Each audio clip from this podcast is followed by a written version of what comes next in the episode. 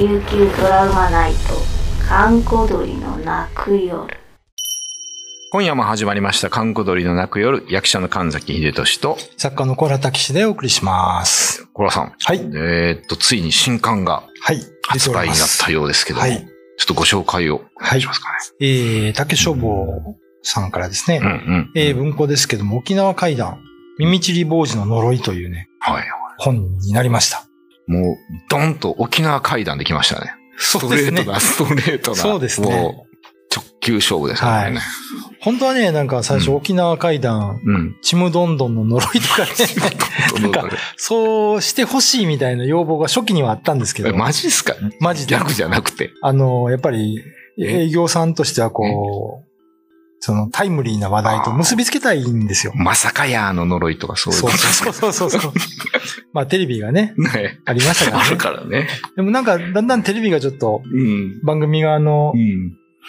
不評というか、い いろいろね、いろいろなんか盛り、違う盛り上がりを見せてきたんで、全くなくなってしまいました。その説。もう耳ちりぼんじの呪いはい。と来たんですけどね。で、これまあ、あの、うどういう話かというと、うん。まあ沖縄の古典階段もちょっと解説しつつ、んまあ現在の階段も載ってるんですけど、はいはいはあのまあ、耳ちり坊主って聞いたことありますよね。いはい。うん、これも超有名ですね。うん あの、ドラマにもなってますし。はいはいはいうんで、あれ、実はその極悪非道なうん黒金ザーシという女房さんが、うん。えー、首里の、ああ、若さに五道院というお寺で、はいまあ隠居寺なんですけど、ここうね。ん。えー、そこでこう表変しまして、うん。女子供をたぶらかしてたので、うん。幼児使って。うん。で、そこにその茶炭王子っていう、まあ、うん王家の一族の人が。来て、うん。その黒金ザーシをやっつけたんですけども、うん。えーやっつけてから、えーこの黒金ザーシが化けて出てですね、うん。えー耳のない坊主で、うん。えー両手に血だらけの鎌を持って、夕暮れ現れて子供の耳をぐすぐす切ると。ええ。そういう話なんですけど、はいはいはいはい。これ実はう嘘じゃないかという、お実は階段。じゃないような話なんですよね。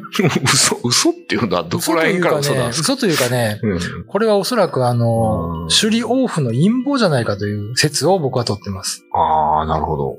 はいはい。と、というのも、うん。あの、僕首里こ、首里というかその若さの公民館で働いた時期があって、はいはいはい。で、そこで結構その、まあ地元だったので、うん。若狭公民館の敷地ってね、もともとその五道院の敷地なんですよ。あ、そうなんですかうん。ええだから今もその、いろんなものが残ってたりするんです、実はね。え、そうなの？うん。耳ちり坊主由来のものを？はいはいはい。へえ。で、その街歩きでそういう話もしてたら、うんうんうん何人かの人が訪ねてきたんですよう。ん。で一人はね、なんかおばあちゃんで、うん。あのー昔、その、ひいひいおばあちゃんぐらいの時に、うん。あの、黒金ザーシーさんにはすごいお世話になったと。お全然悪い人じゃないと。いい。で、悪党みたいに言われてるのが私は嫌で、うん。それは分かってほしいって泣きながらおばあちゃんがお、すごいですね。来てくださったりとかで、もう一人はね、うん。ちょっと変わった方だったんですけど、うん。あのーこの耳ちり坊主っていうか黒金ザーシーには弟子がいたんですよ。お新海上人っていう、ね。新海商人。はいで、この話はですね、その、うん殺された黒金ザーシが、うん。復讐のために、えー、ウフムラウドゥンという、その、チャタン王子のね、うん屋敷の周りに現れて、うん。えーその子供たちを殺していくと。はいはで、もう一つの呪いがあって、うんそれはその、えーチャタン王子の家系の男の子にい。、うん。なんかみんな病気が出る。移って、でで、子供はみんな死んだんです、男の子は。はいはいはい。つまり、後取りが残らないように。すごいですね。これ、これがね、そその耳ち坊主の呪いだと言われてるんですけど、うん。で、チャタン王子は、それを跳ねのけるために、うん。えーウフイナグ、大女が生まれたぞって言って、男の子に女性の服を着させて、あまあの集落を三回回らせたというはいはい。有名な話があるんですけど、うんうんうん。あのーで、そこで、まあ、チャタン王子、これチャタン長期というね、うん。人だと言われてますが、えーまあ、呪いを回避したとうん。言われてるんですが、うん。でも実際違うと。うん。あの、その男の人は言うわけですよ。うん。あれは作られたと。作られた話で。うん。で、実はその、チャタン王子は、うん。政府の死刑執行人で。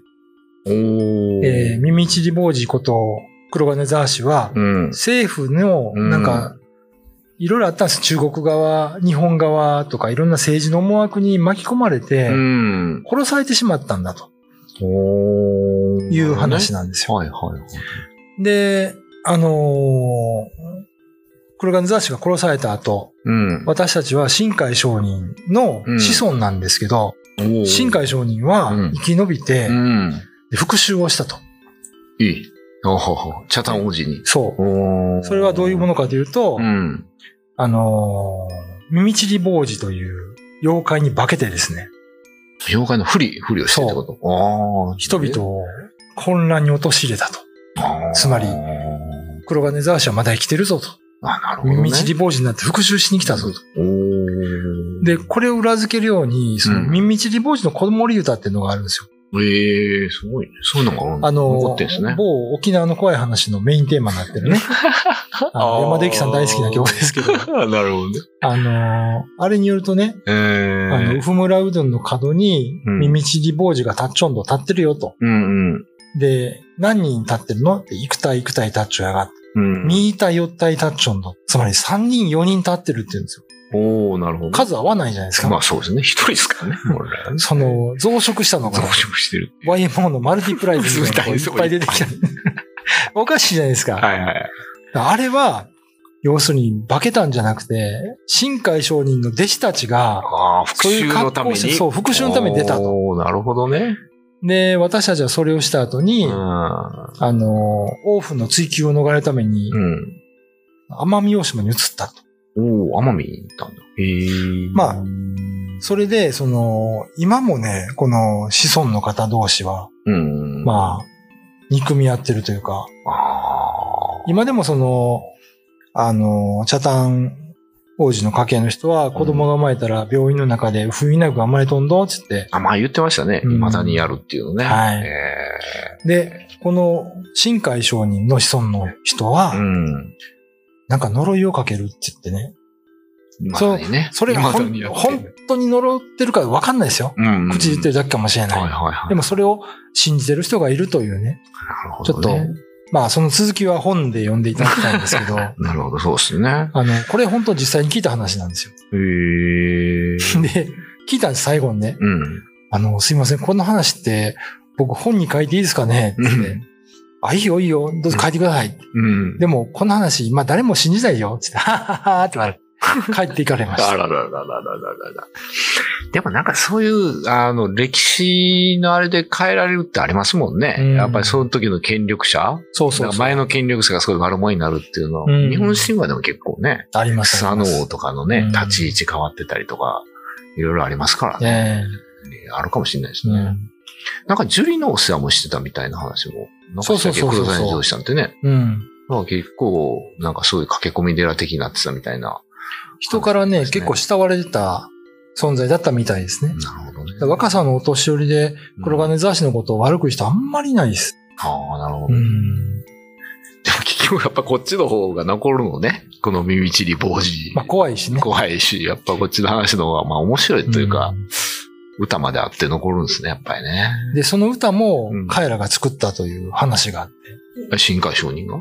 の弟子たちあ、が。弟子たちが自分らで作って、ああ、なるほど。よっぽど恨んでるね。そらね。一族的な恨みですよね。う。うんんだからそこら辺はちょっとまあ本の中で読んでいただきたいなと思いますけど、はい。まあそういうちょっと解説みたいなこともね、書いてますので、はい。はいはいはい。よろしくお願いします。沖縄階段耳ちり坊主の呪い。えー、竹書房階段文庫さんから、えー、出ております。680円プラス税です。はい。ぜよろしくお願い。しますはい。お願いいたします。と今夜のお相手は神崎秀俊と、小原武史でした。